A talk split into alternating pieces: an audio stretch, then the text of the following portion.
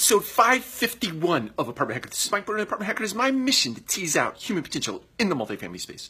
So yesterday I had the great privilege of watching a dear friend of mine, somebody I worked with uh, 18 years ago in Seattle, Washington, uh, Chris Buker, uh, stand on an NAA stage uh, and talk about leadership.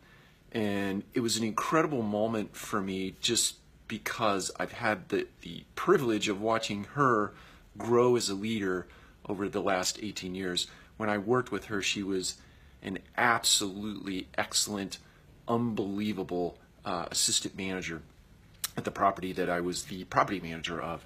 And then over the years, I've watched her just grow and grow and flourish uh, through different circumstances, different situations, different leadership.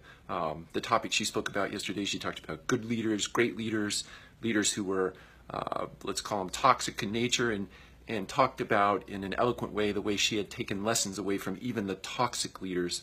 Uh, the essence of that message was hey, think back at all the people you've been led by and all those things they did that just rubbed you the wrong way, and just make sure you don't do those things when you get put into a position of leadership. Um, she put it much more eloquently than I just did, but uh, I was so very proud of her uh, for that moment on that stage. And for me, having been a friend of hers for a very long time and having worked with her for a very long time, um, I was very proud of her to see that, to be in the audience and make observation of that. So big shout out to Chris. You did a phenomenal job. It was brilliantly done.